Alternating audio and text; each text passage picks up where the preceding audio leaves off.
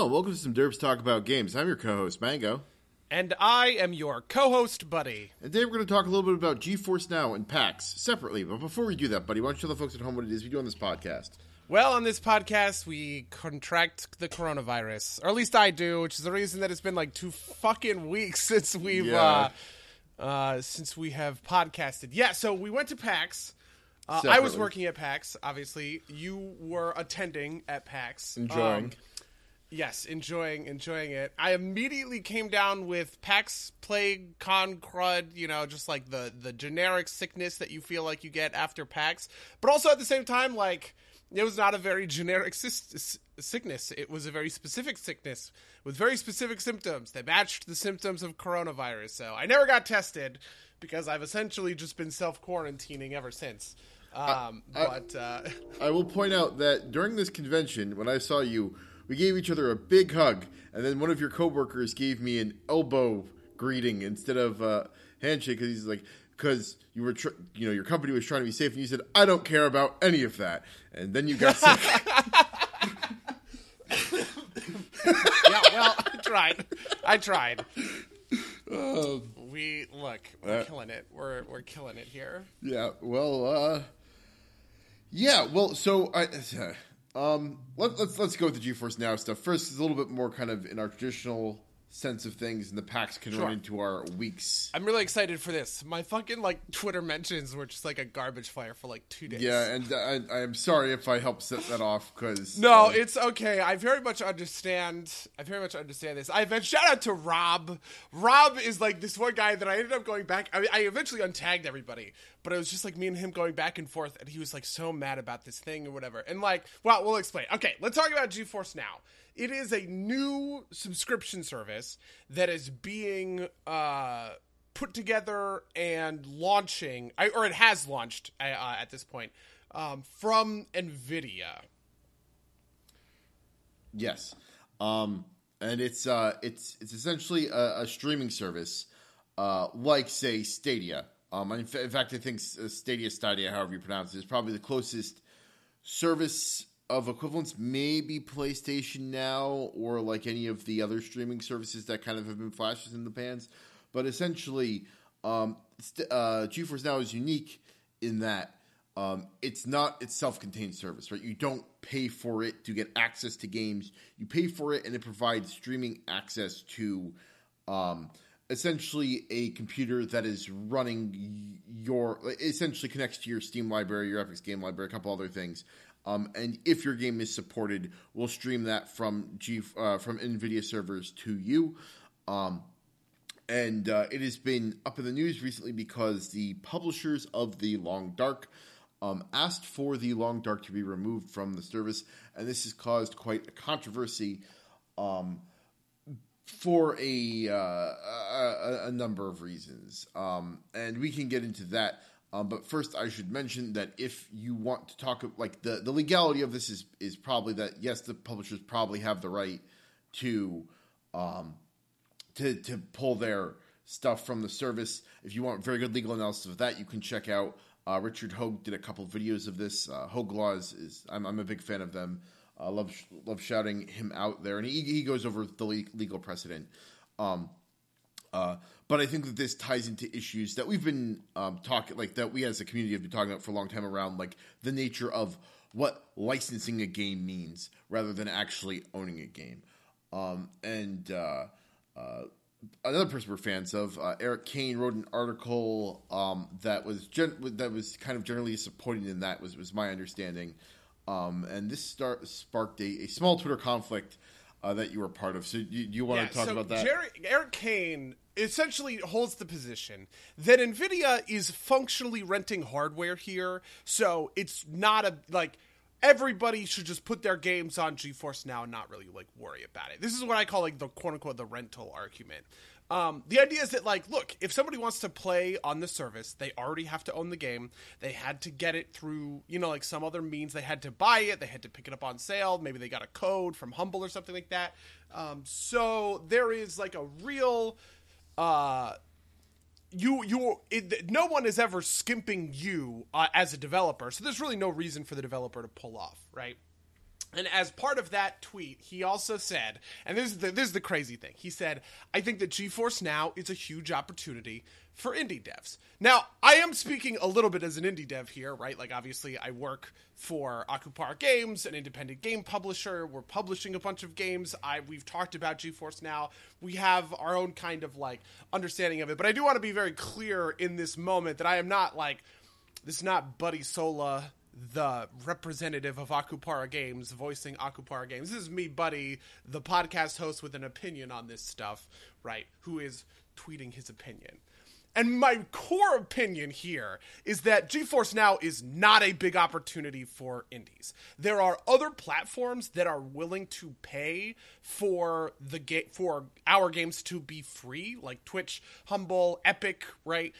And those opportunities are like real opportunities that are putting cash in the bank now, right?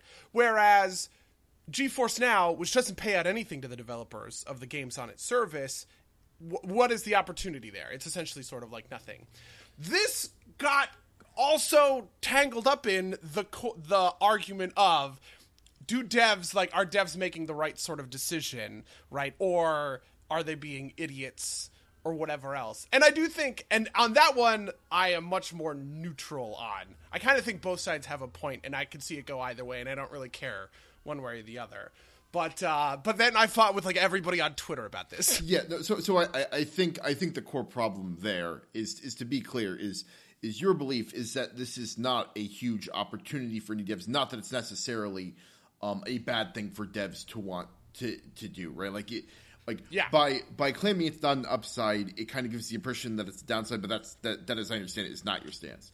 Yeah, Um, exactly. And but then but the thing is is that I can also art like okay, so I don't think many people have ma- here is the pro indie dev argument, right? If you are an indie dev, you got an email from GeForce from Nvidia where they were basically like, "Hey, listen, we're running this service. Th- these are the details of the service, right? We're not paying you anything to be a part of the service, but we also need your your permission. We need you to sign off on this, right? And however many of them said, "Okay, sure," right? They looked at those terms and they kind of said, "That's that's fine, that's fair, whatever else." But there were a lot of people who basically said, "This is bullshit," right? If you want me on your service, pay me. I get that it's not being pirated. I get that like people aren't accessing my game for free. You know, like I get that like they're going to buy the game somewhere else and that's going to hit my coffers or whatever. But the transaction between you and me, between Nvidia and me the game developer, right, whatever my company is, is you asking me for the rights to this thing for free. And I am not and the rights to my game are not free the rights to my game are very valuable to me. I've built my whole business on them. If you want them, pay me, kind of thing, right? And obviously, that like that clashes with sort of like the rental argument but i do think that that is like sound and that is like a fair argument that someone can make in the face of a giant corporation right like nvidia who is essentially kind of like I don't know. The thing I it, what it reminds me of is like people saying like you're not going to get paid, you're going to get exposure. Do you know what I mean?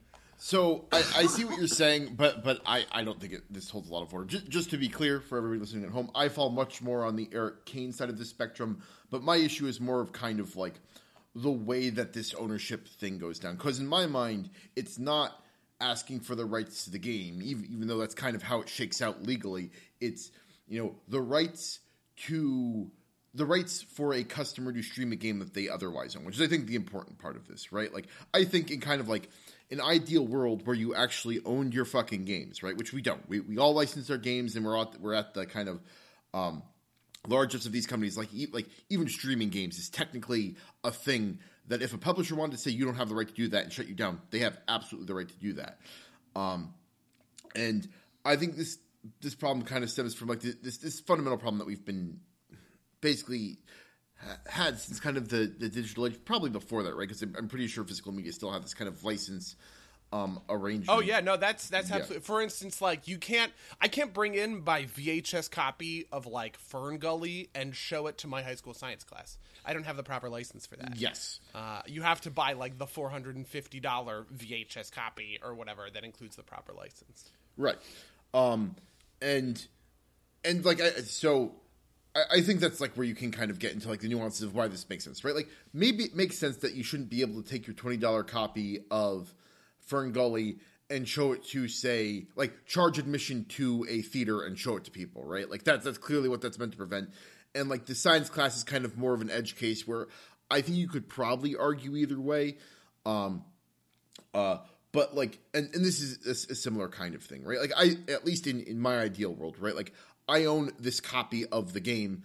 Um, like you know, if I like say spun up an AWS instance, right, an Amazon Cloud instance, and installed Steam on that, and uh, and play and you know was playing Steam, playing my games through that, like I think that's fine. And I fi- and you know, basically in terms of like the the morality of the situation, let's let's put it. I think that that's fine, and I think that my own or like in that like GeForce now should operate in that kind of space. Um, on the other hand, I I do see that view from the rights holder, but I also I don't know. Another hot take for me is essentially that like I don't think G2A is a bad service, which is tangentially related to this, but it's kind of the, same thing. I think uh, I should probably explain that more. Um, but I think that devs try and assert a little too much control over things that they've already sold to people. Um, in, in kind of like the, the the the general case, if that makes sense. Yeah, I mean, I, like I said, I fall very like new because I th- I do agree with you, right? Like from a morality perspective, sure, it makes sense to me that like you own your copy of I don't know, whatever it is, right? Factorio. You own your copy of Factorio. And if Nvidia is going to like set up servers to play like Factorio or whatever, you should be able to right like you should be able to install the game play it there because you already own it like that does make moral sense if not necessarily legal sense but the other thing that like the clash here for me isn't like the moral versus that legal sense it is the the moral sense of nvidia saying hey i need this thing. Give it to me for free essentially right? Like morally no yeah like nvidia is making money off of their platform and they need my permission for the game to be on the platform. They should pay me for that right? Like i do think an indie dev who kind of exerts that pressure is like exerting a moral pressure which is I deserve to get paid when my game is making you money on your service or whatever. And so it is like two like fair inst- like independent instances of like a moral thing happening that kind of like spiral out into much more complicated situations depending on like you know like the context right because i do think the interaction between the dev and nvidia is just like that's a lot different than the interaction between me and the game does that make sense Yeah, no, I, I- like so. I, I don't know. At least the way I see it is that like Nvidia is effectively using its weight as a large company um, to kind of pressure. Uh, to, to kind of pressure devs in, into giving this permission. Like, I might stand here and say that I don't think Nvidia should need to go get permission because of the way like that this regime is set up, right? But the fact that the legal the legal realities are what they are, and Nvidia is is effectively kind of trying to to to to, to use its its its weight to. Uh, so the other part of this is like, at least from what I see, Nvidia hasn't been super terrible about this, right? Like they might they might have been like you know like please give us permission. We're Nvidia, give us permission, which is you know there's a power dynamic there, right? But they haven't been like give us permission or else, because I think that that would I think that would be a marketing um, like nightmare, and I think they know that, right? Like they did take down the Long Dark like immediately, um, and you know, Yeah.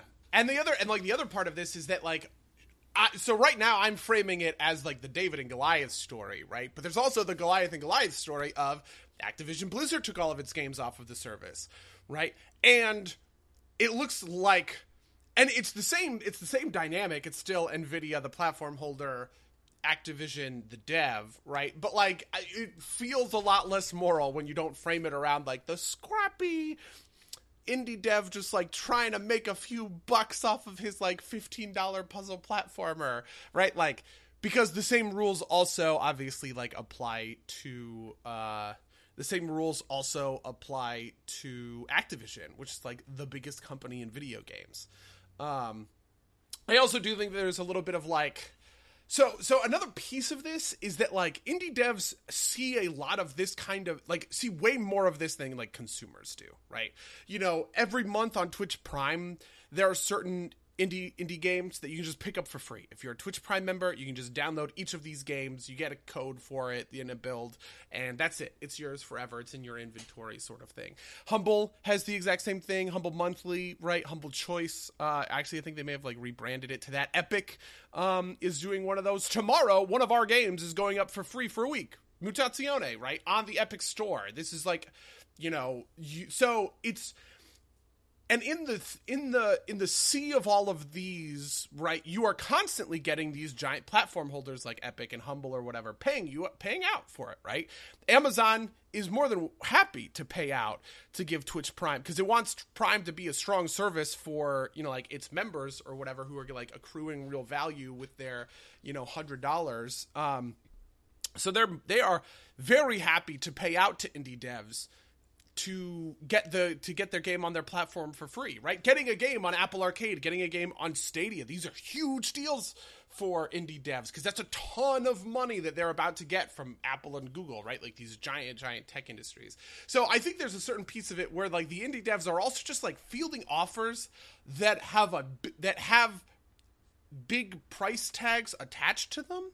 And there's a certain amount of like, well, everybody else is fucking paying me wh- how, why is Nvidia coming in here asking me to be on their their their subscription service without paying, right? And not in like the not in a, in like the complicated way, but in like the very simple way of just not understanding the service, right? Like there's a certain amount, even like the long dark guys, like the long dark guys didn't even seem to show a very robust understanding of the subscription service in their like statement about why they like pulled themselves off on it. And it does make you wonder a little bit. It's just like, well, listen, if you're used to seeing lots and lots and lots of people say, "Hey, we want to host your game on our service for free. Here's a bunch of money attached to that." Right? And then you hear something that sounds very very similar to that right? Like the most similar thing to nvidia uh, or to geforce now is stadia like we said and they say hey we want to host your game on our service but we want you to do it for free. They might just tell you to fuck off because they are comparing it like incorrectly right? Like they don't really they didn't really dig, dig into the details or whatever. Um so you know again like i said complicated. I'm I'm very neutral on this. The big thing that I'm not neutral on is that I don't think indies there is basically no upside. Like it's plausible. You can make the argument and I buy that that like there is basically no downside either, but just like yeah, so man. so I, I can make an argument for this. I don't know how strong it is, but like the the big thing for me is that like as you pointed out on Twitter, um, indie indie games typically don't need the kind of hardware requirements that like this service is most yeah, yeah, for. that's a Like, huge, huge piece of it, right? Like, it is much easier to run an indie game. It's going to be like a couple of hundred megabytes or whatever. It's going to be low to the ground, something in Unity or like Game Maker or whatever. You're not like pushing like Crytek here. Uh, in most indie games, so you don't need like if you are someone with a bad computer, you wouldn't opt it. You wouldn't like go into the GeForce now because you need that powerful hardware to run like high end stats like the high end specs of most indie games, they they could be run on like a toaster from ten like a literal ago. toaster. Yeah. Yeah, Um, I, I- I think I, I will throw into this, and, and this might be kind of a demographic mismatch, but um, I think that the biggest value here would be cross-platform play because there's a lot of people who operate primarily on um, on on the Apple uh, ecosystem, uh, right? Um, and and that is a thing that does not cross as easily.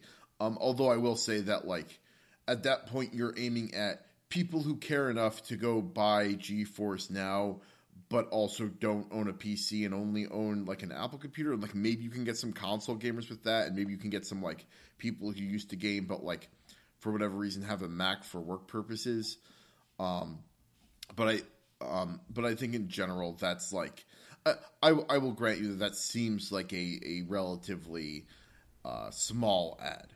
Uh, yeah, yeah. I mean that that's that, that's kind of like um, that's kind of what it like feels like because like this is sort of the other piece like this is like the downside to the rental argument that I sort of like hate about it is that like one of the things that makes like Twitch Prime or whatever like a real opportunity for indie devs just like outside of like them paying out right like look it is a footnote for epic games to pay you i mean these are not real numbers but like 50 grand or whatever you know? And maybe they're only paying you like a dollar for every person who like redeems the download or whatever. But yeah like you'd fucking like $50000 wouldn't you or whatever? Um, but they also like they have a huge marketing engine that they use on this stuff right? So they they are pushing you getting you picking up whatever on on the Epic Game Store, right? Picking up Factorio on the Epic Game Store. Well, like the Factorio guys have a lot less Twitter followers than Epic does. So getting a tweet that says, "Hey, pick up Factorio" is really valuable for an indie game dev, right? Uh, this is another thing that like GeForce Now kind of like drops the ball on essentially because like because you need to have the game already in order to like in order to play it, I have to be the one to make the sale. Do you know what I mean? Whereas these other platforms, they they will say, "Hey, listen, we'll help you make this sale too," which is like honestly really useful. There are a lot more indie games that are great that people would buy if they could just see it, right? So the the idea that like GeForce Now doesn't actually have any kind of you know like promotional power um, or I guess they do have some promotional power, but just like way, way, way less than sort of these other sort of scenarios that I'm laying out. Uh, that's like a real downside, I think, for for indie devs when it comes to GeForce Now. Yeah, I mean, and, and I, I, think part of that is just that like GeForce Now is like you know, g- given the nature of the product, which is you know basically is essentially a, a, remote streaming box, um, that it, it's probably just like not a thing that they thought about building because it's like you know we'll just like stream people the games they already own right? Like and you know and like I, I think from like you know taking the most charitable interpretation on the GeForce side right? Like they are just trying like like th- this seems like a thing that provides just provides value to the customer and shouldn't really affect the dev in any way. So why wouldn't they go for a type of thing? Yeah yeah. And um, I do think it is honestly like legitimately clever to sort of like let people do their own libraries when it comes to this sort of thing. Because like you know honestly like i would probably prefer to be running games. Like uh, so xbox games pass has a deal with paradox right now. We talk about paradox games all the time. I love paradox games right? Um i have all the paradox games on steam. I have all of the you know like all of the DLCs. I have certain DLCs that I like. Don't use certain DLCs that I don't think are worth it. Right? Like I have Steam cloud saves or whatever that I could be like accessing for, through GeForce Now. So I do think it is like a legitimately clever service in the way that they kind of like I don't know, pivoted out the library thing, right? It's kind of like how Discord Live instead of Discord trying to take on Twitch like head on right they basically made their video streaming service they were like well what's a different sort of tack we could take with this to make it unique and offer a different value proposition to Twitch? And the answer is Discord Live, which only supports 10, well, now 50, right? But which only supports like you and a couple of buddies and you all have to be in voice chat together, right? That is the sort of decision that GeForce is making here, and like outside of the the kind of like devs, rentals, all all these different like arguments, I do think that it is a legitimately clever one. Yeah, no, I I, I, I agree with that entirely. In fact, like I like you know when I heard about this, this this this is a thing that I have a particular use case for, right? Like my laptop isn't particularly powerful when I'm not at home, and I like like uh, if I wanted to play a game, like this seems like the type of thing I would use for that. Um, uh, and I think that, e- like, you know, even this is the type of thing where, like, I wouldn't buy this to specifically play indie games on, but if I knew I was going to be in a place where I had access to internet, like, say, uh, like, say, my parents' house, right? Like, I might use it to play the indie games just because that's more convenient, right? Like, you know, if you have a slightly larger indie game, right, like that, like you know, it's still not procedurally intent or you know, uh, uh, graphically intensive, but like maybe has some you know like uh, some size requirement to it, right? Like you know, th- there's no need to wait at all. You can just like hit the button and hey, I'm playing whatever games are supported. You know, Factorio. Let's let's go with your example. Um, and so I, I do think it's it, it's a cool product. And like you know, I'm I'm totally outside of this ecosystem of of uh, of of needing things. So I like so I I think I'm coming from a, I guess a more pure consumer perspective, and I understand why this guy Rob on Twitter was getting so so heated because we kind of live in this place where like we you know some like you know I've probably spent thousands of dollars on my Steam library and I don't own that right like I own a bunch of licenses that can theoretically be revoked at any time for like a myriad of what, are, what could potentially be bullshit reasons. Um, one of the things that kind of got highlighted to me by by uh, Hoeg Law's video series is that like um, the PC version of Final Fantasy VII, not not the remake, but like the the port of like the the, the classic game, in the Square Enix uh, end user license agreement, it specifically says you have you can install on one hard drive under your control, right? Which you know pre- prevents cloud, you know, like you know, like a, a remote hard drive. But more importantly, right, like if I have two computers, I'm supposed I'm not supposed to install on more than one of them, which is kind of bullshit in my opinion, right? Like, like what? But like you know, but but that's kind of I think a a more inherent problem with like the like I, I don't think the the kind of media licensing and copyright structure that was built around what was essentially books um, in like the 19th, maybe 18th century, like fits well with kind of our modern cloud based reality, if that makes sense. Yeah. Um, yeah, and there are definitely services that like, you know, the the really like hardcore guys use, like GOG or whatever, or Green Man Gaming might be the one. Um, just Both like there's a bunch of different yeah. ways where you can get like DRMless, right? Uh, builds uh, of the of the, the games that you want, but we all sort of like opt into the silently convenient uh, versions of it through like Steam or through Origin or whatever else. Yeah, it yeah. Uh, it is a thing. Yeah, and and but you know, like theoretically, right? Like even even the the, the good old games is probably the biggest one, right? Um, because they all, they also have their own launcher. They, in fact, they have a Una launcher now that can tie all of your games together. But even those games that are DRMless are still technically under a license agreement, right? Like they might not have the same enforcement mechanism against you, but like if you know if if uh, CD Projekt Red, who owns good old games, right, like calls me up and tells me to stop playing my my copy of Witcher because they're revoking my license, I'm supposed to stop, right? Like um, it's just the DRM list means that like the, that that threat doesn't have a ton of teeth unless they want to like bring me to court over it, which they probably you know like it it is this is kind of like a side comment, but like it is, it is kind of amazing to me how much like of our system is based around uh like in some ways norms, in some ways like just kind of like practicalities and like PR stunts, right? Like or like P- PR considerations, right? Like uh, uh, what was it like? Like all Twitch streamers, right? Act at the largesse of the companies that publish the games who who choose not to pursue copyright claims against them, and well, part of that is that like it's free promotion. Another part of that is that like you know if if they went and struck everyone, it would like be a horrendous PR nightmare, right? Like, um, like per uh, what's I forget the name of the company, Atlus maybe the, the guys that do Persona Five they have the most draconian string, uh, streaming restrictions on Persona 5 and the upcoming Royal, and it it aggravates people, right? Like um, somebody I follow very closely, uh, well, you know, formerly the Super Best Friends, now which is kind of some of the individuals that were part of that. They set themselves up to do a, a Persona 5 playthrough, and uh, and they got like three episodes in before they realized they really couldn't do it. Otherwise, they'd be they'd get dinged by Atlus, and they had to cancel the whole thing. And then they re- announced doing a, a, similar thing with the new release with Persona 5 Royal.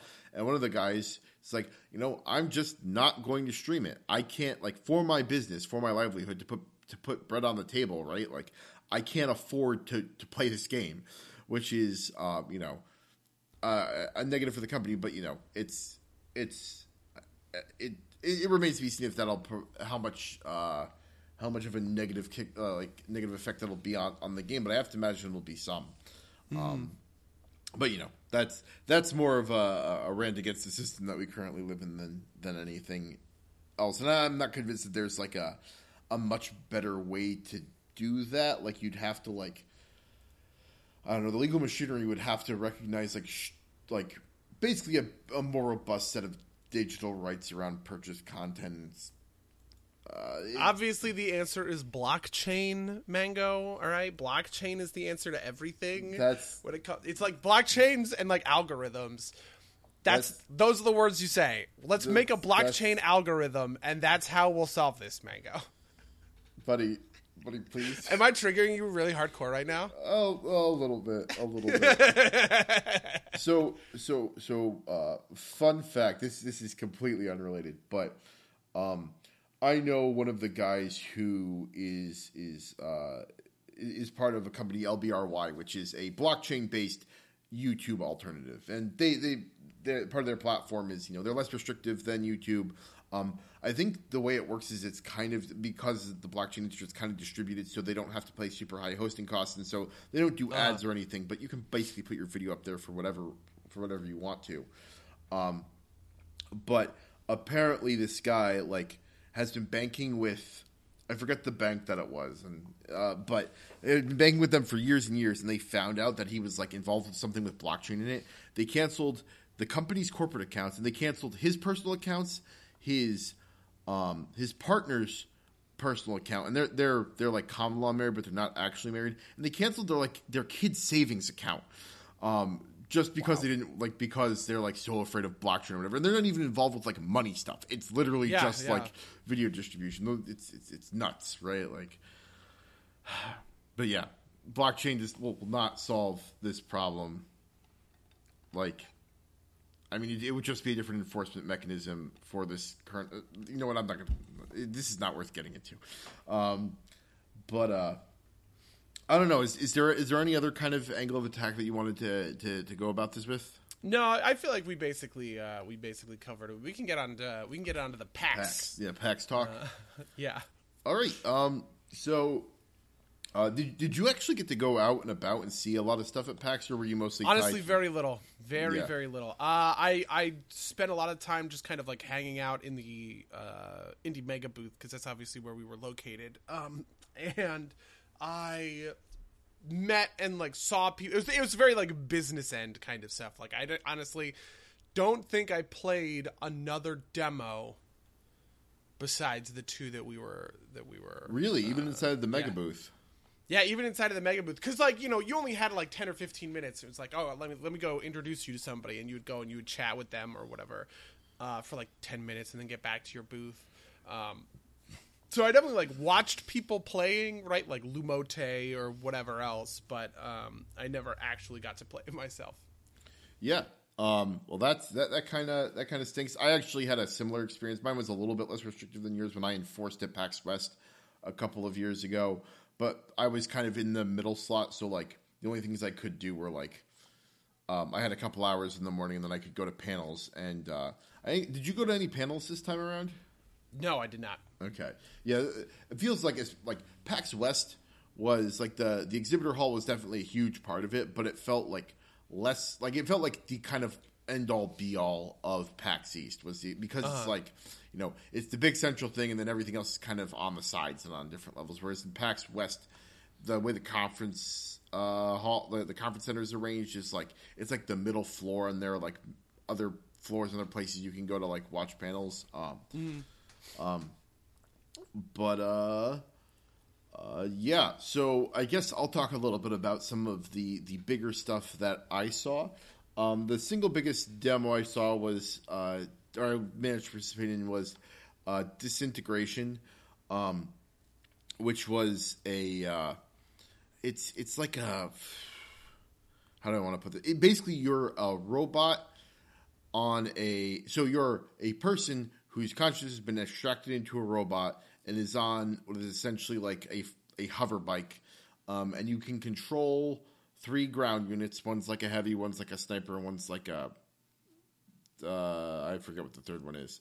Um, but like essentially, you, you like we played multiplayer demo. You can control them and tell them to do things, and then you're flying in your uh, hover bike and you're shooting at things. And uh, it was neat. It was like it was like halfway between like say like a mech fighter and like a first person shooter in terms of like maneuverability and whatnot.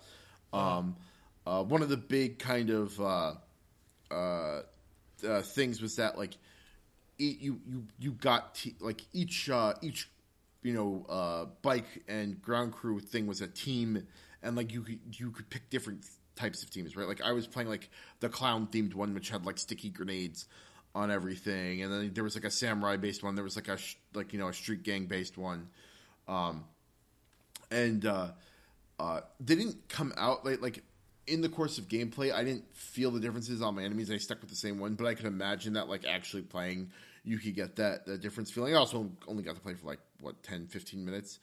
Um, uh, it's definitely neat. I don't know how much I care about the uh, how much like I'd be interested in this as like a long term multiplayer game. But the single player campaign looked interesting. Um, they they basically gave us a preview of it in a, a staging room beforehand, and uh, you know the the story is basically um, uh, in a, an effort to uh, to to kind of save like there's some sort of unspecified disaster and in an effort to save humanity they extracted a bunch of people into these robots but um, some basically like basically evil transhumanist group has tried to like take control of all the robot people and use them to oppress people and now you are rebelling against that.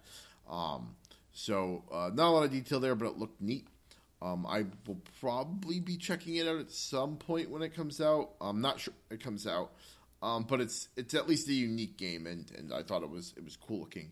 Um, speaking of unique games, the next thing I went on, or like the next biggest thing I think I, I saw was um, tinyBuild, the guys who who did the uh, like the creepy neighbor game and a couple other things in a big booth. You could probably see it from where you were standing uh, for a a uh, a game called Rawmen um, and it's a bunch of buff dudes in like chef's aprons and carrying around like cooking equipment, um, so ostensibly ramen. Like it's like a kind of like an arena shooter, arena third person shooter. Almost you like whip like like broth at people to kill them, and it's basically capture the point. Um, uh-huh. and it was it was neat. Um, it was definitely fun. It's definitely be like a really fun party game, right? Like, um, but I, I don't see it being like super long term competitive. But I will definitely check that out. That's definitely a, a very very cool, very kitschy game. I recommend that you all uh, go check that out. Um, what else did I play? Uh, well, I did spend a little time playing uh, Gone Viral and uh, oh, uh, hashtag yeah, not and, sponsored. Yeah, and uh, a little time playing Relic Hunters Zero, and uh, you know this is this is not sponsored since I and you know I'm I do not work for Akupara, so I, I feel pretty clear to, to talk about this. But Gone Viral, I really very much enjoyed.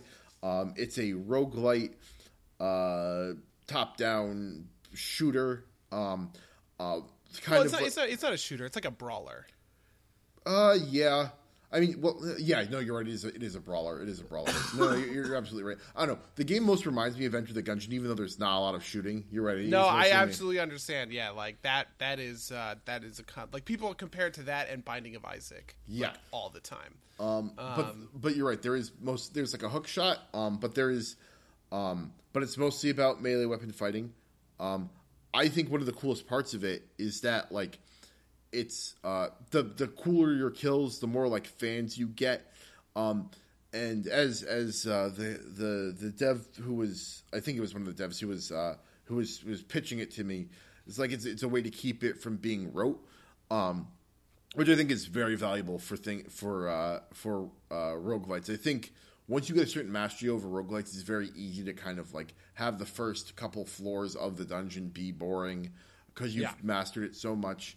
Um, but you want to go through it because like that's how you that's you get your first handful of pickups or whatever, right? Um, and also like games usually reward you like give you an achievement for complete run. But having this kind of like ability to to kind of really show off by like really pumping uh, stacks um, of of like fans uh, was was a lot of fun. Also, just like a ton of little cool little stuff. I, I very much appreciated.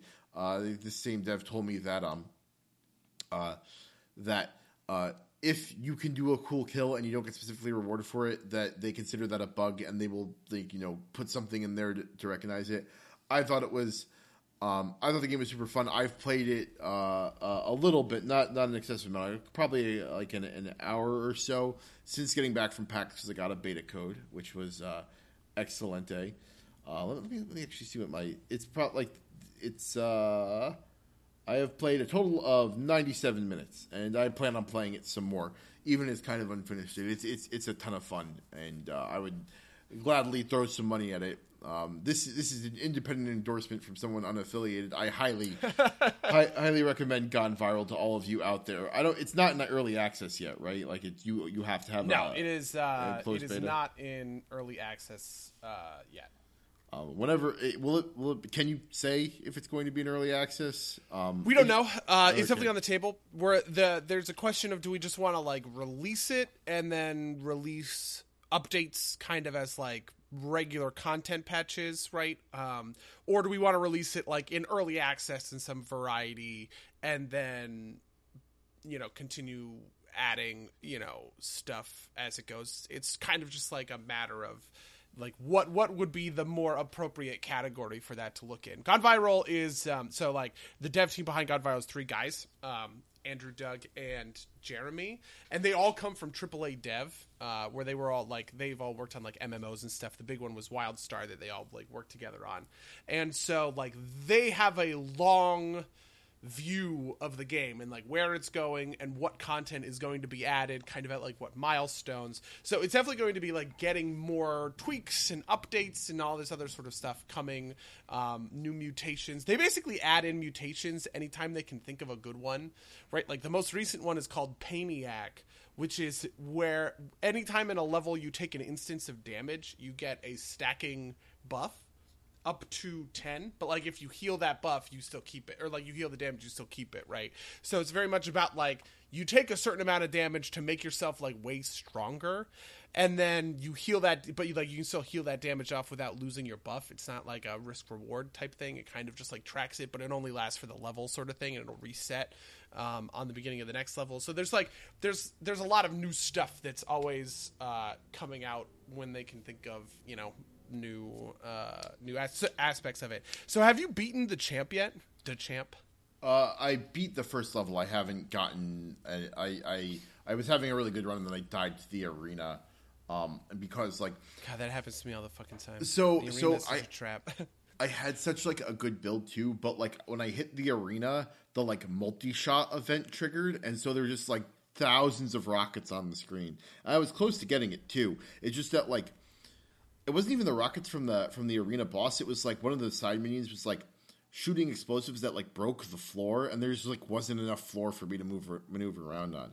Um, oh yeah, yeah, for sure. But you know that's super cool, right? Like that that at like you know that that kind of like event that like puts a spin on the room you're in, and you know that multi shot thing applied to me too, right? Like when I shot out my grapple, I got like 15 grapples out, and it was like super fun. But you know, No, yeah, so that is that's always my thing when it comes to uh like when it comes to Gone Viral. Like it is a roguelike, but it's a roguelike in the way that it like it wants to give you uh like I'm trying to think maybe I can define this by like the other the opposite. Okay, so one of the things about um like adventure mode in Hearthstone is you actually have a lot of control over what your quote unquote build ends up to be, right? Because you get, you know, and when you defeat a boss, you get to add cards to your deck, and your cards come from one of three boxes. And the more boxes you pick of a certain type, you will also get more boxes of that type. So if you pick dragons on your first set of boxes, you'll get more dragons later, um, sort of like down the line, because it allows you to sort of like build a cohesive deck uh, together. Whereas in Gone Viral, you have a lot fewer choices um on how you kind of like progress. It's not like truly random because like there are a lot of places where you get to choose what what, you know, are you going to pick up this item from the shop? Are you not? Are you going to pick up this mutation or that mutation from the vault? But you just have way fewer choices. And so you kind of end up in these sort of like wacky builds where it's like you have long arms and then also like a bunch of floating ro- robot buddies. One of them reflects damage. The other one is like shooting lasers at guys. You're fireproof, right, or whatever. Um, and so like as you pick up the different like the different mutations, like the different items or whatever, you are kind of being asked to like. It's it's much less about like make your guy powerful enough to defeat the end boss, and much more about like can you defeat the end boss with a bunch of wacky shit all cobbled together. Do you know what I mean? Yeah, no, absolutely. Which is part which is like Yeah. which is like one side of the spectrum of like the roguelike spectrum compared to sort of like the other side in a way. Yeah, no, like that's I think why it draws con- con- comparison to, um, uh, say, uh, like Binding of Isaac and uh and Oh, uh, Gungeon, yeah. Gungeon, because it, it's very much that kind of same sense of humor. I, I will say that I think that like that cobbled together aspect is like core to like what I'm going to call true roguelikes. And I, and I, and, you know, there's we, we've had a whole episode about about roguelikes, but like in in the in the kind of style of say Rogue and NetHack and like the the classic roguelikes is maybe the better way to put it. It is very much about like you kind of have to run with whatever you find and you you have to kind of cobble together a strategy. Um, that's actually like so it's it's interesting to me because it's kind of like how we um like how how you kind of bring Nintendo hard to like the modern day in a way, right? Like um, Nintendo hard being kind of like it's also arcade hard, right? Like games that are very difficult um that kind of eat your quarters, but instead of since there's no need for quarters, it's kind of like you have to keep doing runs over and over again. Um, it has this weird effect where like you'll play for a while and then you'll get a really good run, and once you kind of like if you lose on that run, like, well, I guess I'm kind of done for now. At least that's the way I play it. Um, and I've I've heard very similar experiences from other people, but that kind of like, um, you know, you have to do what you can. Sometimes you'll get a bad run, and that isn't the greatest, but um, you kind of go with it anyway. Is uh, is a lot of fun. Um, and so, like I said, like I said, I'm I'm very much looking forward to to Gone Viral. Um, uh, uh, was uh, Relic Hunter Zero kind of had the same energy, a little bit less goofy, a little bit more shooty. Um, I didn't play enough of that to get like a super deep appreciation for it, but it was also a lot of fun. So I, I will say that that, that was that was uh, that was a good time, and it was it's it's, a, it's definitely a game I'd like play on a couch with somebody else, right? Like Yeah, I mean, Relic Hunters is a lot. Um, Relic Hunters has been out already. I've been talking about on the podcast for for however long. Though, like couch co-op is sort of a different uh, different kind of experience. Um, and what we were really showing off is like the ability to do that couch co-op, like bringing we because we brought switches, we put it on the Switch, which is where it's coming out. Um, it was just like a lot more minor, I guess. Um, Yeah, well, I mean, I enjoyed Yeah. playing with a friend of the cast, uh, uh, Ryan, uh, a good old Syrian. It was it was a great time. Uh, Yeah. yeah. What else? Uh, like, what else did you do outside? Oh, well, so we also did other stuff. This was my thing is that like I couldn't really do panels and stuff like that because like I had you, I had friend of the cast Syrian, hey what's up Sarian, um, right? Like we were making plans all the time to like hang out and do stuff. Um, so for instance, I played Ar- Arkham Arkham Horror. I Arkham? Horror, yeah. yeah, um, which you did not play. Uh, but like that was that's one of the big things that they do is they do like a big tabletop uh, night where they all get together and play Arkham Horror because it's their favorite it's their favorite board game. But you don't like the co- cooperative. I generally do not like cooperative board Okay, games. yeah, I, yeah. I- we ended up losing, which sucked. Uh, but we mostly just ran out of time. Like we ran out of time as things. We were pretty on top of it, but then like things started really going south. Like a bunch of people got, a bunch of people all got shunted into like the other worlds at the same time or whatever, and then immediately lost all of their like items out of like the same you know kind of completely random effect. Uh, and then we were just like, well, listen, it's almost midnight. We got to get out of here, sort of thing. So we kind of packed it up. But then we revealed like the next three cars, and it was just like fucking brutal. We were like, no way, we're we're getting we're getting past this. Um, but uh, but I had a great time. That was a really awesome board game. I do like those co- those cooperative board games. And then we also played uh, some Commander with my decks. on my lunch break where we where we also ran out of time. Um, how is that? How was your first Commander experience? Uh, so I have played Commander before, so it is not Oh, my right, first right, Commander. sorry. Yeah, but you know, it, it was a good time. I kind of got butt blasted. Um, I, I just I just don't think I, I got a but like the, the only things I got were draw effects, and draw effects are great, but you need to draw something to do with that. Um, that's kind of the nature of Commander. I'm not too too mad about it, um, but it was fun. Um, it was it was so fun, in fact, that I went and I bought uh, unsanctioned. Oh, did you? Yeah, um, so I can make myself a silver border commander deck at some point. Uh, this box contains, I have it right next to me. It contains the card Alexander Clamilton. Uh, so I will be building one of those at some point so that I can show up and meme on you at some point. Uh, yeah.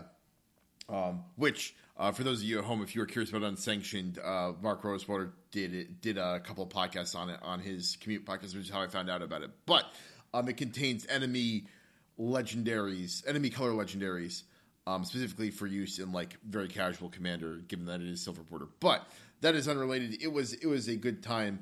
I could definitely tell that your deck like had things going. I could definitely tell that Bill's deck had things going. Um, uh, uh, Ryan's deck and my deck, I saw a little bit less of the through line, but I am confident it was there. Um, but it was it was it was it was it was a lot of fun. Um, I think the table talk didn't get turned on early enough. Um, like that's I, I like went for the the you know the clutch play where I told Ryan that I would give him all of his cards if he agreed not to attack me. Um, uh, so for just to be clear about it, there was a mechanic where divide cards into two piles, pick an opponent, and then you select which pile you get to keep. And I told him you can divide it into a pile of five and zero, and I will give you the five if you agree not to attack me. Which I thought was like I thought that was like emblematic of like what makes Commander fun, which is like kind of the political sub game. Um, how did you feel? No, that is that game? absolutely that is absolutely the case. Yeah, that that card is fact or fiction. It's a it's like a, a very well known commander staple. It's really bad in like every other format, but it's really great in commander because like you can do that thing where you like make deals with people. Um, and uh, and you did make the 5-0 deal. Yeah, I like that. I like the pod of my Vortex. Um, but one of the things is that I'm a very control-y player, and so like I like control decks, and so that pod had a lot of um, had a lot of ways to like answer boards. Um, like so, for instance, you found the Archaeomancer. Archaeo when Archaeomancer comes into play, you can take an instant or sorcery out of your graveyard back into your hand. Uh, and then evacuation is an instant cast spell that will return all cards to all like all creatures to their owner's hands. So if you play Archaeomancer, get evacuation out of the graveyard, and then evacuate Archaeomancer goes back to your hand, you can soft lock the board. Um, by constantly bouncing it over and over and over again, um, and it's like that side that side of stuff is like fun and it's like cool, but it also really like slows down the game because like it means that it's much harder to develop lethal boards where you're going to try and like knock someone out, sort of thing. Yeah. Um, and like maybe I should lean on that if I wanted to win, but I also, you know, you had limited time, and I feel like if I had reset the board every turn for infinitely, you know, like that would have just mm. like, and that's fine in like a, a different setting, but I, you know, it's, And a, and a lot of the times, right, like those sorts of situations are just when you start dealing, right? Like Bill, who had the most threatening board, would basically have said, like, "Hey, listen, I'm not going to attack you. Don't evac the board," and, and then you'd be like, "Okay, fine." Do you know what I mean? Yeah, And then s- that, like, so it's like it's like that sort of stuff. But obviously, we've been talking about Commander a lot recently, so being able to actually like sit down and play uh, was pretty neat, pretty great. Um, yeah, the Yeah, other thing no, is that both me and Sarian had really tough starts because I got hosed on lands a little bit, and so I didn't get off the ground until like turn five, and he also got very hosed on lands uh, until around like turn five. So you, so Bill specifically took off running, and that deck was just aggro, right? Like that deck just wants to make big boys and just like cave your face in. Um, so yeah. That's Yeah. Commander, I guess. yeah, no, it was a good time. Um, before we get too far away from it, there's one other game that I wanted to highlight. I played a couple different ones, but um, one that like I really wanted to highlight was Fan- it's called Phantom Brigade. It's a it's a uh, it's a mech based turn based strategy game, um, but it's more kind of in the vein of uh, of Into the Breach in that it's turn based, but instead of um, instead of kind of like moving things and like firing is you you get you effectively get like a film editing bar and you control the next five seconds of action. Um, and you kind of slot like movement and attacks into it.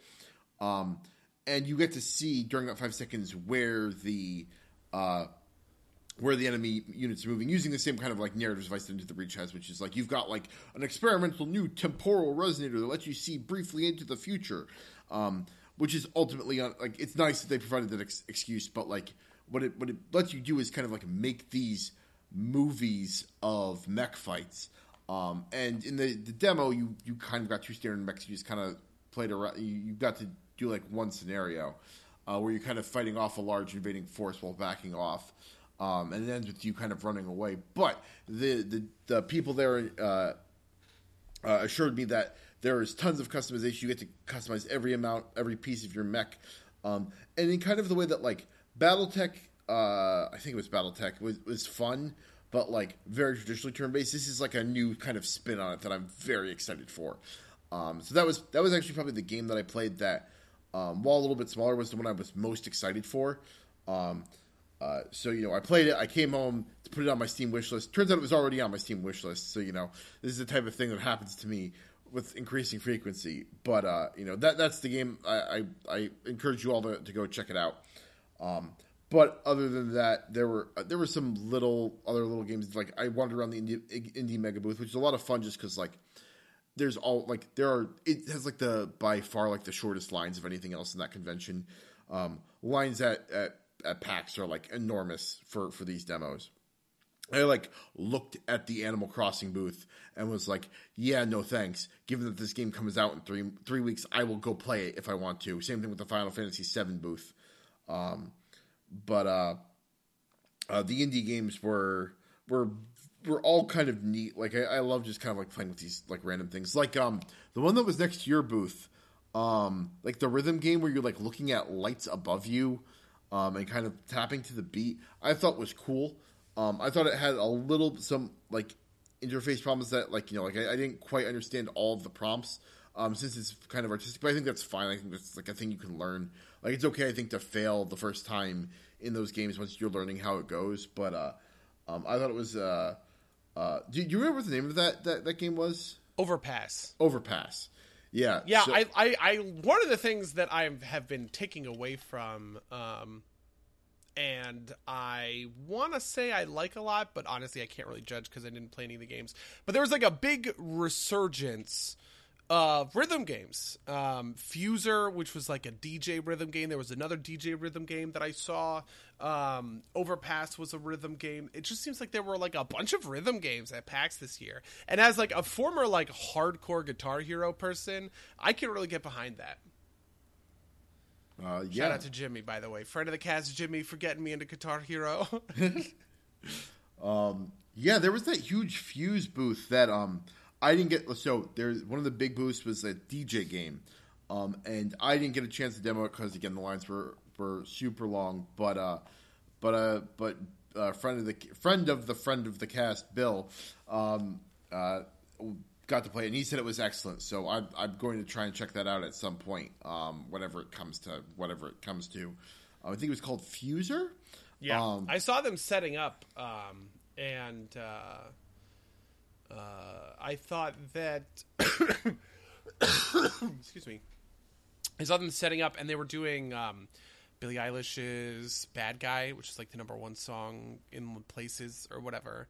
Um, and I thought it looked really good. I thought it looked really fun. I could definitely see how people got into it. I think one of the things, like, it was a really easy sell to get people to play like Guitar Hero and Rock Band because, like, those songs are built for like you know what I mean? Like are sort of built for it, and like it's you have this huge deep well of music to go down. But I remember then they put out DJ Hero, which sucked because it, it was really hard to um, kind of encapsulate what makes being a DJ like fun and engaging systematically.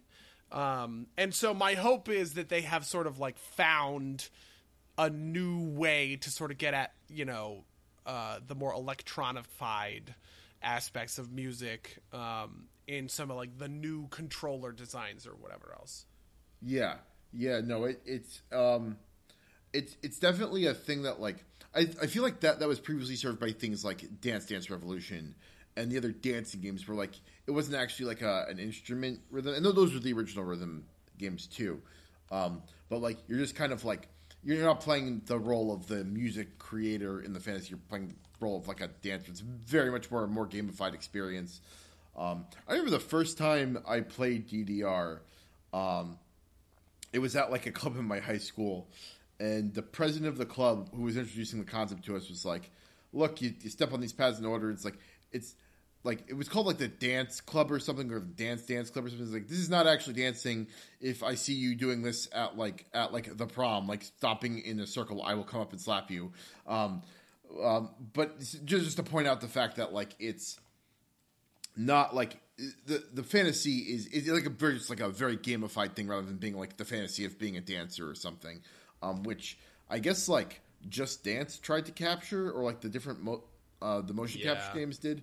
Um i just i all i can think of is i'm han solo uh uh with the like the, the different dance i, I don't know. I, I thought that was amusing. But um I don't know. This is a very different thing, and like like I said, uh, friend of the cast Bill said that it was like you actually kind of like remix the songs, but in like a way where like the the game handles the heavy lifting for you, right? You don't actually have to think about beat matching or whatever. Um, the game just kind of like lets you like play with it and put tools in, which you can do if you've got like a a controlled set of music, right? Like I think it'd just be a hard game to like say mod in um other songs, unlike say the other big rhythm action game in recent history, which was uh, uh, uh, Beat Saber, um, which is like another kind of like this isn't really about being anything; it's just kind of like a cool way to do rhythm action. Yeah, um, yeah.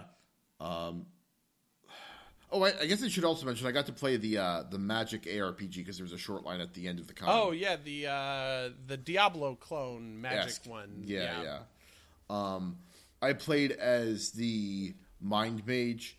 Um, it's basically it's it's interesting because like you don't play. It's not like uh, it's not like a t- typical ARPG in that like you have a couple of like basic attacks, but like your abilities are cards that kind of get drawn from your deck, and um, uh, like you don't always have access to the same ones, right? Like they kind of rotate through, and about half of them, I think, more or less, depending on how you build your deck, are summons. So um, every everybody plays kind of like a like you know like a summoner character hybrided with like a, a normal character and like another that you would have another ARPG. Um, but it was fun. It was, it was very early. It was very basically competent. Um, the drops were cards, and I don't know how much of that you can play um, before it gets old. Uh, so who knows? But it was fun. So you know, I'll, I'll. I think it's gonna be free to play, so I'll definitely check it out at some point. Oof. I am interested to check it out, though. It does seem like they kind of went in the wrong direction. Uh, my general feeling on that sort of thing is that, like, you don't. You don't have to kind of. You can just you can just make a game based on effectively the lore, right? If you're making a magic game, right? If you're making a magic game and it's going to be a Diablo like um, experience, just make a Diablo like experience. But your spells, if you're the red mage, right, your spells are going to be lightning bolt, and they're going to be, and yeah, maybe you have more summons because like creatures are iconic or whatever. and you can have like stuff with ma- or with mana maybe like you're building up to six mana and then you summon your Shivan dragon it's a really powerful spell fine um but I don't know. It just feels very weird to me the idea that you would be like, "Oh, well, we're making the game out of magic, so we got to have drawing spell cards in the ARPG combat." I don't know. Yeah, I, I've I have played games that kind of that like drawing card mechanic, um, Uh-huh. like Metal Gear Acid, which was turn based, but um, and it, it's it's definitely interesting. It's just like one of those things where like I could definitely see it being very frustrating, where like you're trying to draw through your deck to get to the spell you need. Um, I don't know. I'll I, am just gonna reserve judgment until it until it comes out. Like and, Yeah. and uh, you know it's gonna be free to play, so it's not like there's any cost associated with um figure, seeing how how it plays. But um, I just don't know how you like. I I'm pretty sure their goal is to create kind of like a, a live service game, kind of like say Path of Exile. But I don't know how you get the loot to kind of work for long enough to make it like a really compelling cycle. Um, but we'll see. We'll see. I guess. Yeah. Uh, but anyway, outside of uh, outside of PAX, what have you been doing for the last like two and a half weeks? uh, well, after PAX, I got back. Oh, what, what, I, I mean, I've been playing Gone Viral for a lot of it, actually. Um, I've been playing some Apex Legends, where the new season dropped, which is I think I talked about this last time, but it's fun. Um, you know, uh, it's uh, not much to say about it really. Um, it's fun. It's Apex Legends. We've talked about it before. I think we did a whole episode on it. We did a Uh, whole episode on it. I haven't played it since. I really liked Apex Legends though. Like, I really don't want to don't want to like underestimate that point. Yeah. Um, what else? Oh, I have like the new season of Destiny dropped yesterday. I've played a little bit of it. Um, the community is very, very angry because it seems a little bit lackluster. I haven't played enough of it to make a um, a uh, a full uh, evaluation, but my gut is that they are half right and half wrong, which is like kind of usually how these things shake out.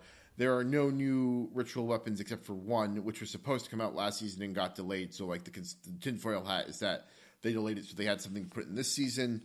Um, uh, ritual weapons being kind of like the pinnacle weapons for each activity. You you do a bunch of stuff and you get like a, a shiny weapon.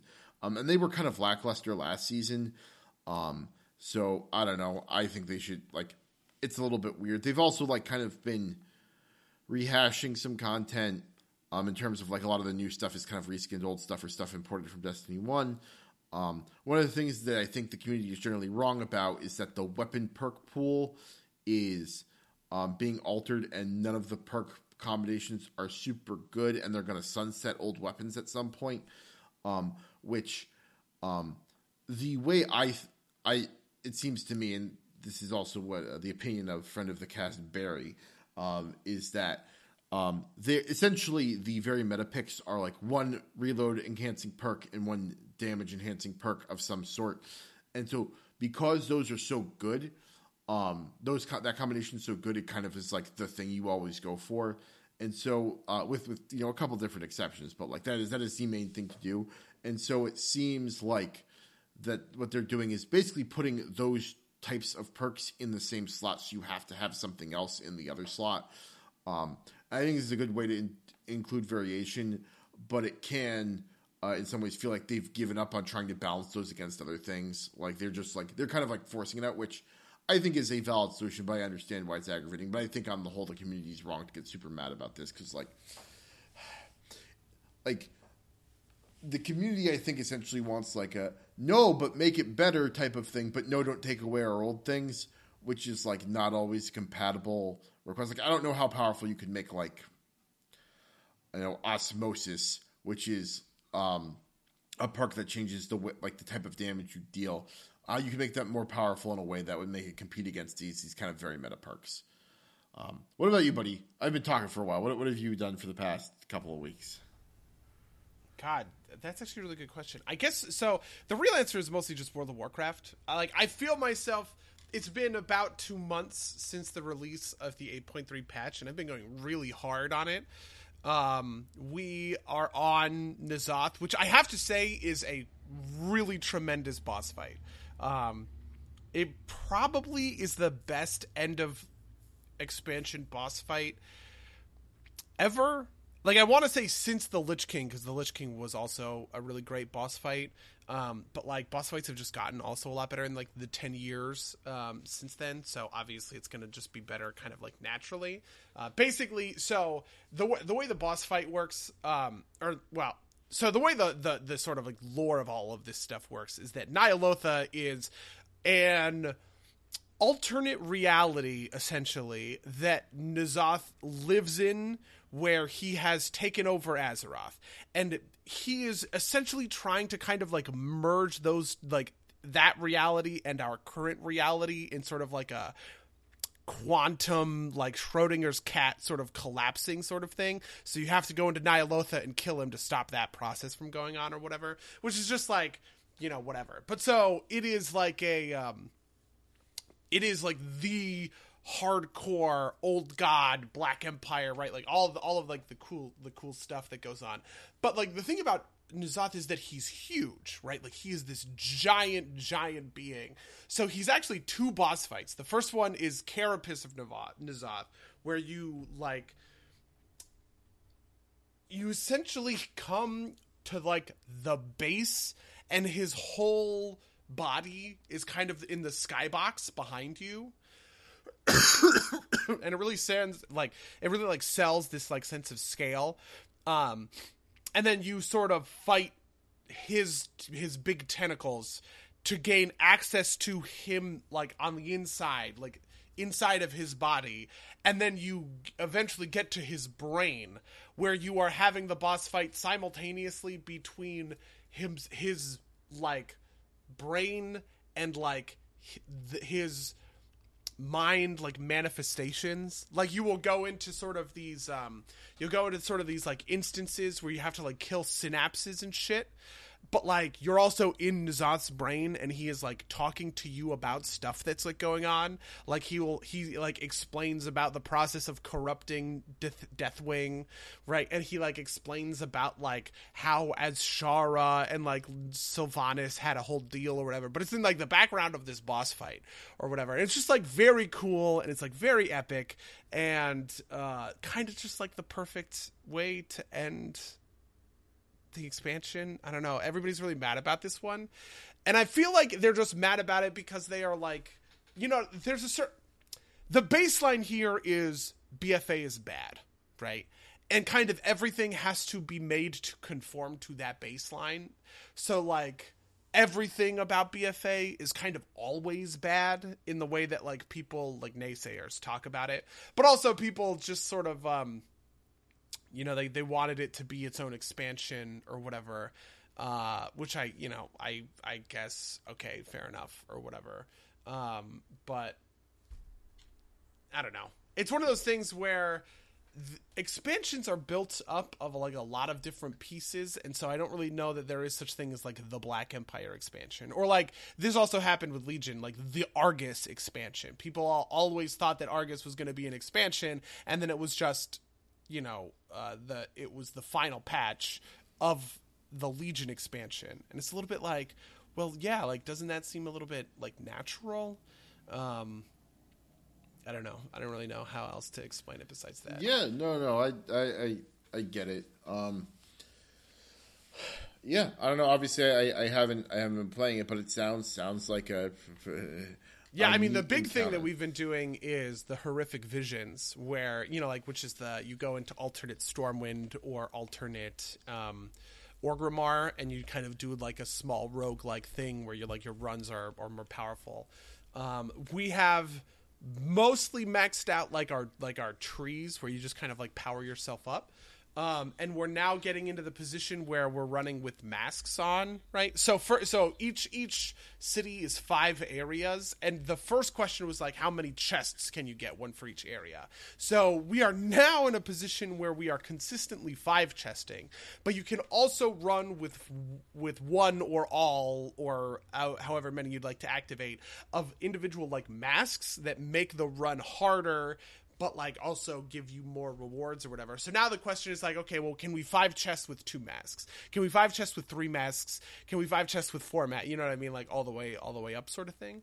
Um, and uh, and that's just been great. That's just been like super fun. Though I do feel like I'm kind of on like the back end of it a little bit. I am feeling a little bit like WoW is kind of tedious.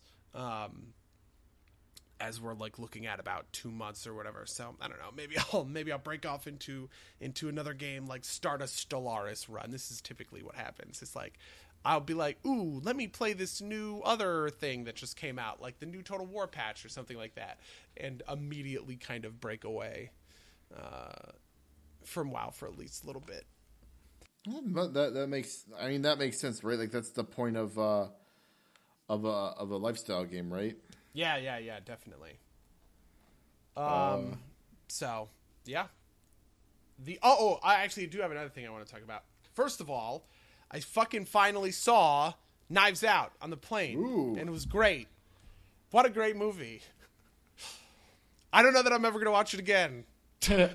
yeah, no, I, I, definitely get that, but I feel like that's like kind of like the curse of Uh, yeah, these kinds of like murder mystery, yeah, you mystery, know. mystery movies. Yeah, like I, do, I, I think I will want to watch it again just to like kind of see like the pieces together.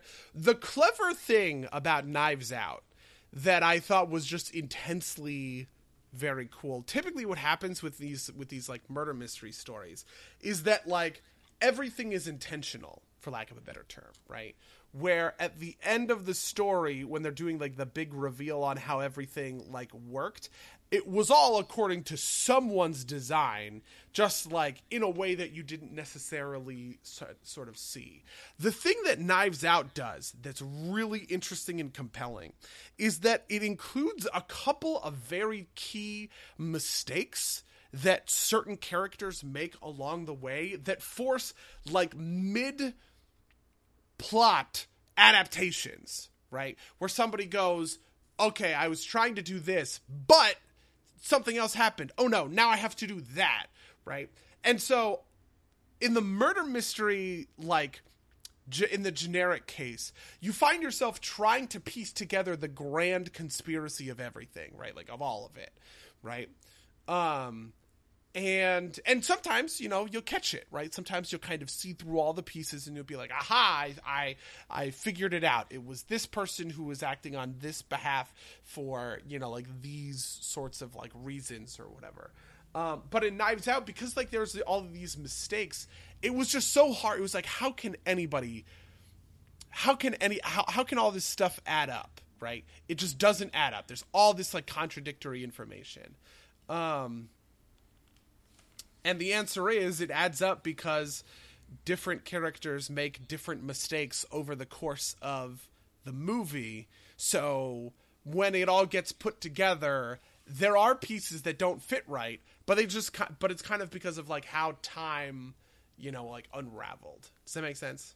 Yeah, no, absolutely. um, I talked about this back when I saw it back when it came out in November, but um, I thought it was really well done. I really like kind of like I really like Daniel Craig's character.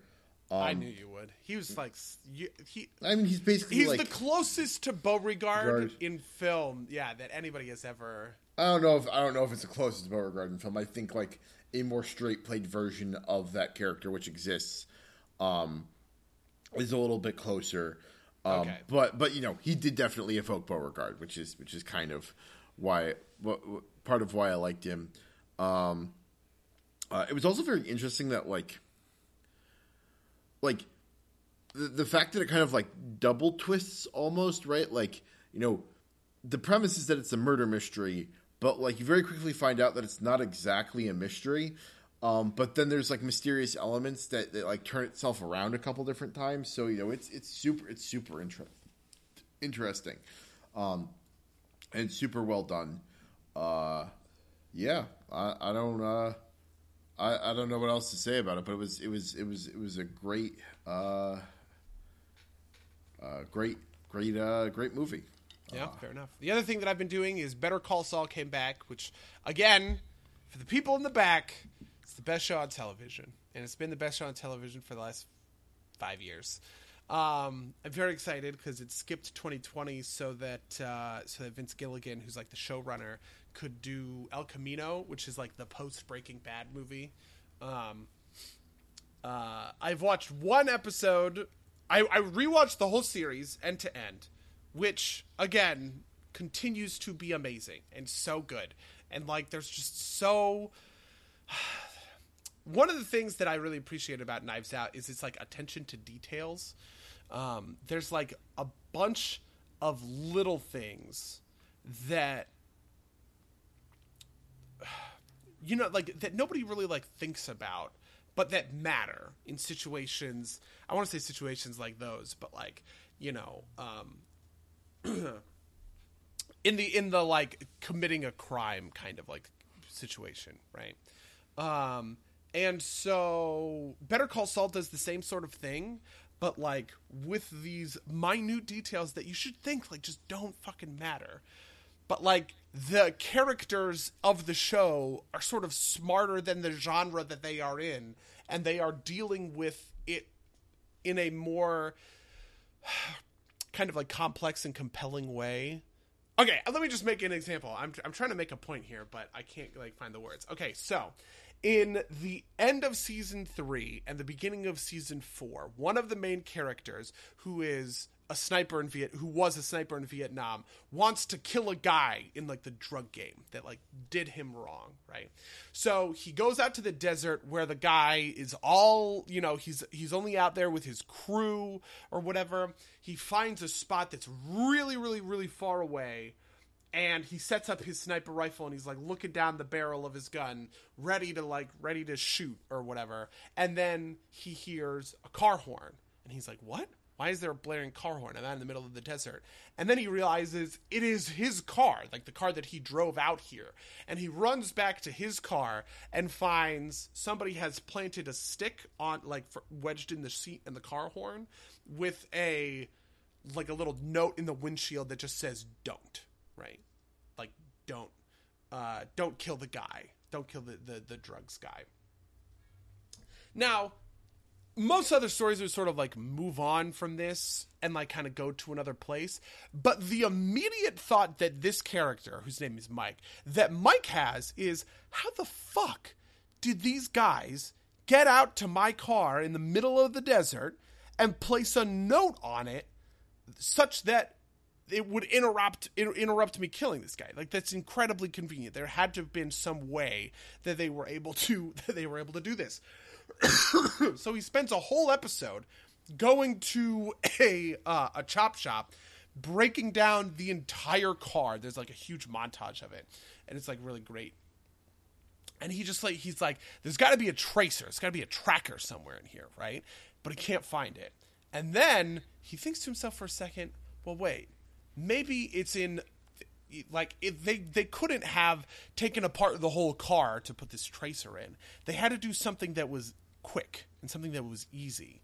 So he goes to his gas cap and he cracks it open, and wouldn't you know it, inside there's a little tracker, right? And then he takes that tracker and he drains the battery in it and he puts it back into the gas cap and closes it and puts it back into his car. Then he waits for the guys to come replace the battery and that's his lead to get to figure out who are the people that stopped him from shooting the drugs guy. And it's just like that process is so advanced and it like it all makes sense and in the moment it's very like you know uh, uh, it follows the characters very well and is really compelling. Um, but it's the sort of thing that just other stories would blow right past and never even stop to thinking of, think about because you know sometimes you break those rules for co- sort of like convenience sake right um, and better call saul never does it and i don't know it's just great it's just such a great show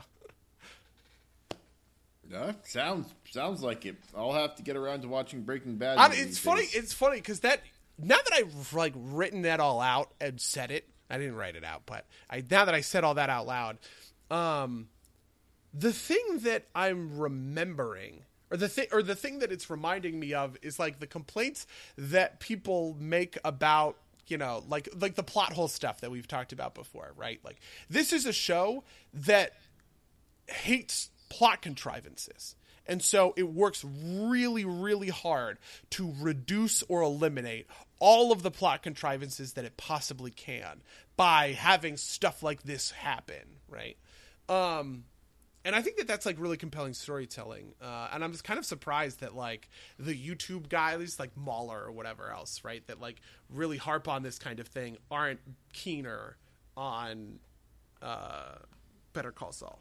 Yeah, no, I, I just haven't seen a lot of. So one, I think part of that is that like shows that handle it really well are not the kind of things that people who complain about these kinds of things like care about in terms of like making content about it because that's not something they can complain about, right? Like, um, the other part of that is that like I also like like I'm sure Better Call Saul is fairly popular, but it doesn't have like the kind of cultural cachet that like like I like yeah right like I don't like off the top of my head, I don't know anybody else that like really cares about Better Call Saul in this way. Right? Like Breaking Bad definitely had that cachet, but like um, Better Call Saul might be great, uh, but it's at least not per- penetrated my.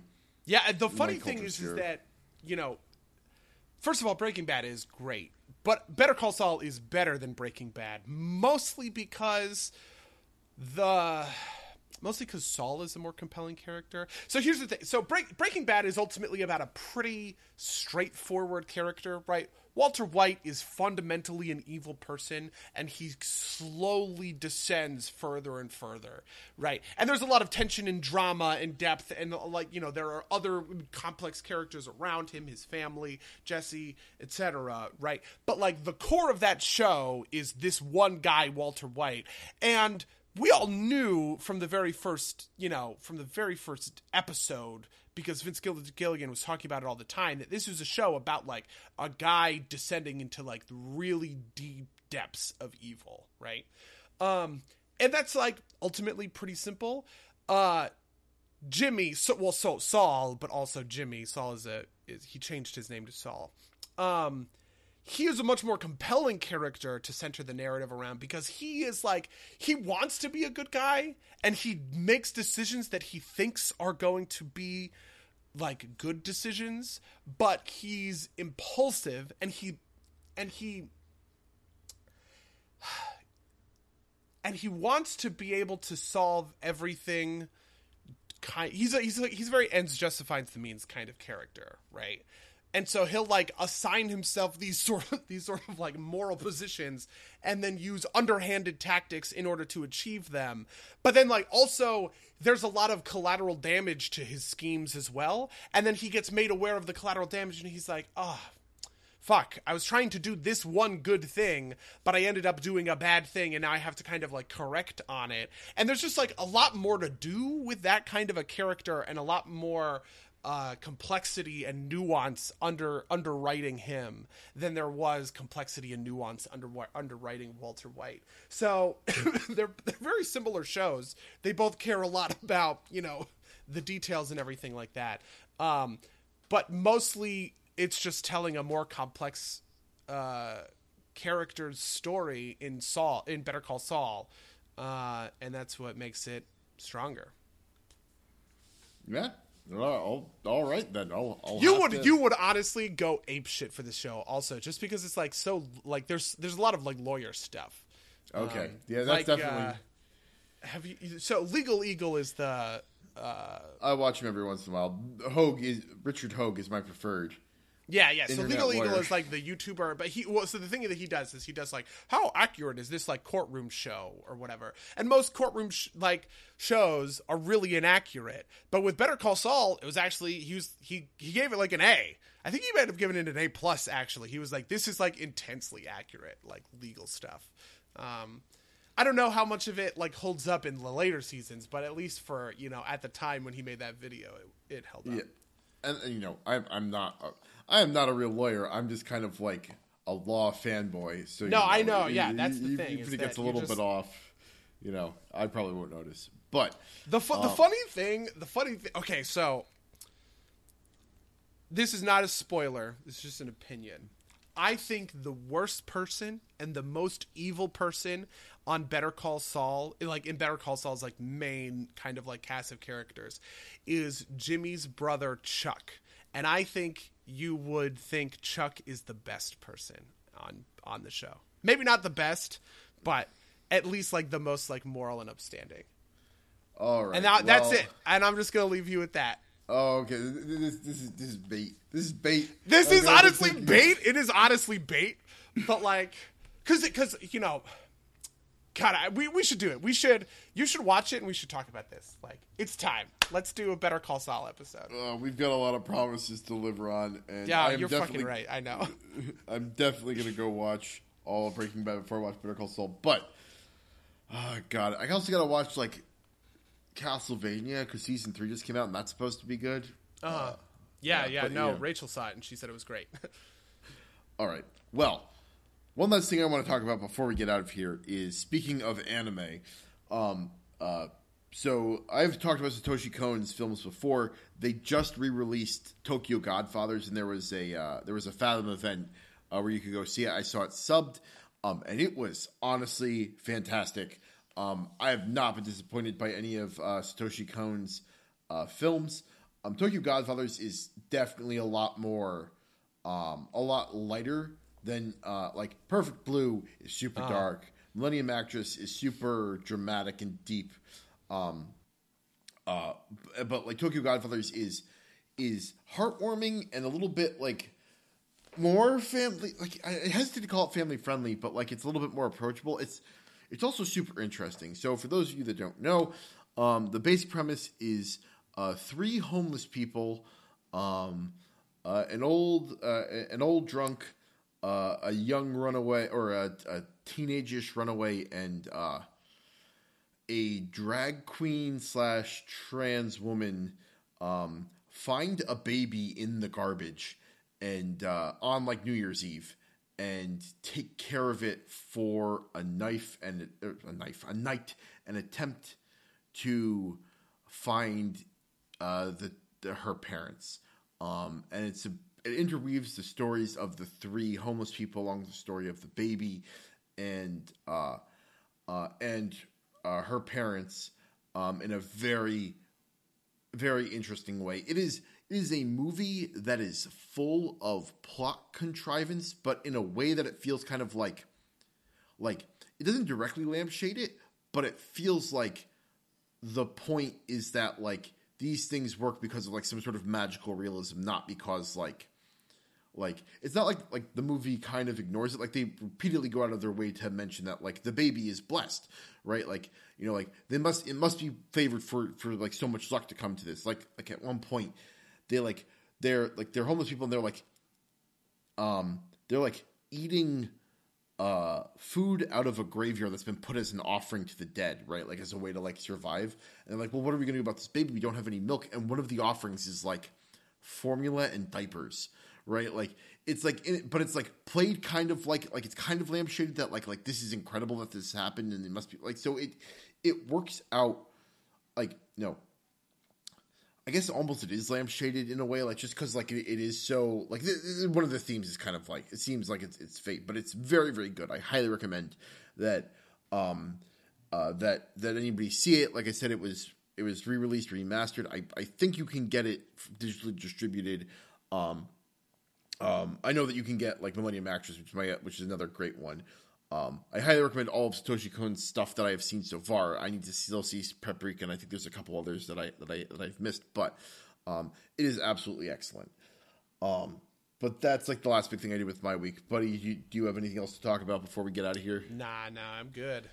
All right. Well, if you'd like to contact us and talk to us about any of the things we talked about on this week's podcast, you can find us at some Derps Play Games at gmail.com or podcast at Play Uh, you can follow us on twitch.tv slash Nerves Games. You can donate to us at patreon.com slash Nerves Play Games. Shout outs to anybody who picked up a chip at uh, at PAX East. Uh, this is our first episode since you would have picked that up, so uh, welcome to the family if you decide to listen to this. Um, uh, but that's everything else I had. Buddy, you have anything else you want to promote? I have nothing else I want to promote except washing your hands and don't get the coronavirus like me. Yeah. guys. don't don't don't don't do it. Don't don't get the Don't the virus. do it. Um, I mean, if we're gonna be real about this, like most people listening to this will probably be fine given that they're young. But um, the importance of this is uh, keeping like keeping the spread down, and also it will negatively affect the immunocompromised and the elderly. So if you think you've got it, get tested. Go get your flu shot so that if you get the normal, like so that you don't get the normal flu and burden the system with you know non crazy weird diseases. Um, and if you think you've got symptoms, stay away from other people, especially the elderly, especially places like nursing homes. Um, uh, that's been your Play Games coronavirus PSA.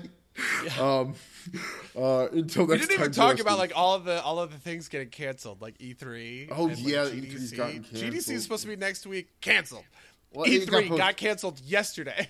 GDC got postponed. Sony pulled out of PAX East over COVID concerns. yeah. Um, uh, At the time, I was like, "That's ridiculous." yeah, Wow, yeah, no, and you know, you know, it was a different time two yeah, weeks ago. weeks ago, yeah. It's super funny because like it's like, and, and, you know, it might be tough to do this like social isolation things. Like I, I go home and I play video games most afternoon, you know, most evenings. So you know, I'm probably good for that. So continue I'm being gonna write. There's gonna be a blog article because my my work is all remote. Everybody works remote, right? Uh, we're writing an, an article for the blog about like this is how you work from home and don't spend your whole day playing World of Warcraft. like, Uh, you know what? That's honestly sounds like an excellent article. Because because I know when I work from home, I sometimes have problems with that. So feel free to send it along.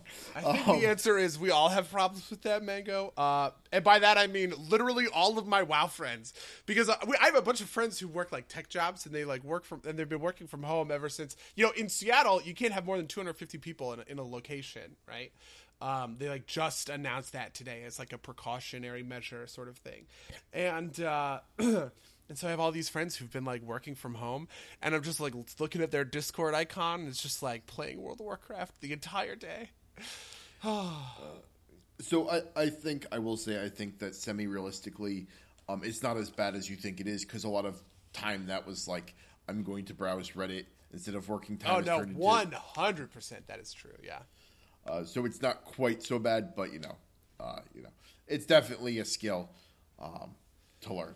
Um, But uh, we can talk about the trials and tribulations of working from home next time. Um, and with that, until next time, dear listeners. Until next time, loyal listeners.